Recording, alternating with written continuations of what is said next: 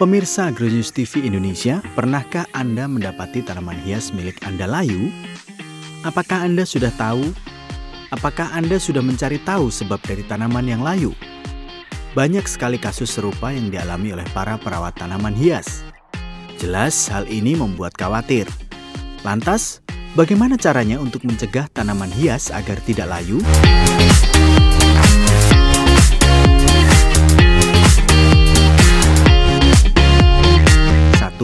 Ganti pot tanaman.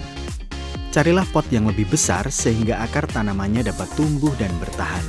Jangan lupa untuk selalu memperhatikan media tanahnya yang tentu dapat dengan mudah menyerap air. Jika ada batang yang membusuk atau daun yang layu, ada baiknya Anda segera memotong bagian tersebut sehingga tanaman terlihat baru kembali dan tidak menular ke batang atau daun yang lain.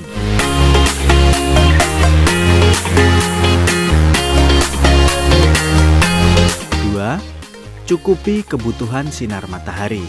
Sinar matahari sangat baik untuk tanaman. Oksigen berperan aktif dalam proses fotosintesis pada tanaman.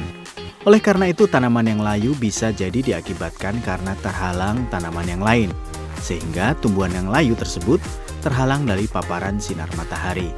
Anda dapat memotong sedikit daun atau batang tanaman yang rimbun, sehingga tumbuhan yang layu tersebut dapat terkena paparan sinar matahari. Jika penyebab terhalang paparan sinar matahari adalah tembok atau kanopi, dengan terpaksa kamu harus memindahkannya ke tempat dengan paparan sinar matahari yang cukup agar tidak menghambat proses fotosintesisnya.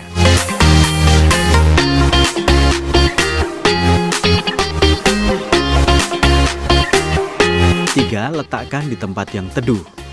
Walaupun sinar matahari dibutuhkan untuk proses fotosintesis, namun perlu Anda ketahui juga bahwa sinar matahari tidak melulu bagus untuk tumbuhan. Apalagi jika tanaman hias tersebut terpapar kelewat sering. Justru hal tersebut dapat membuat tanaman hias kesayangan Anda mati. Untuk mengatasinya, Anda dapat menaruh tanaman hias tersebut ke tempat yang teduh, sehingga tanaman tersebut segar kembali dan jangan sekali-sekali menjemurnya di sinar matahari yang sangat terik.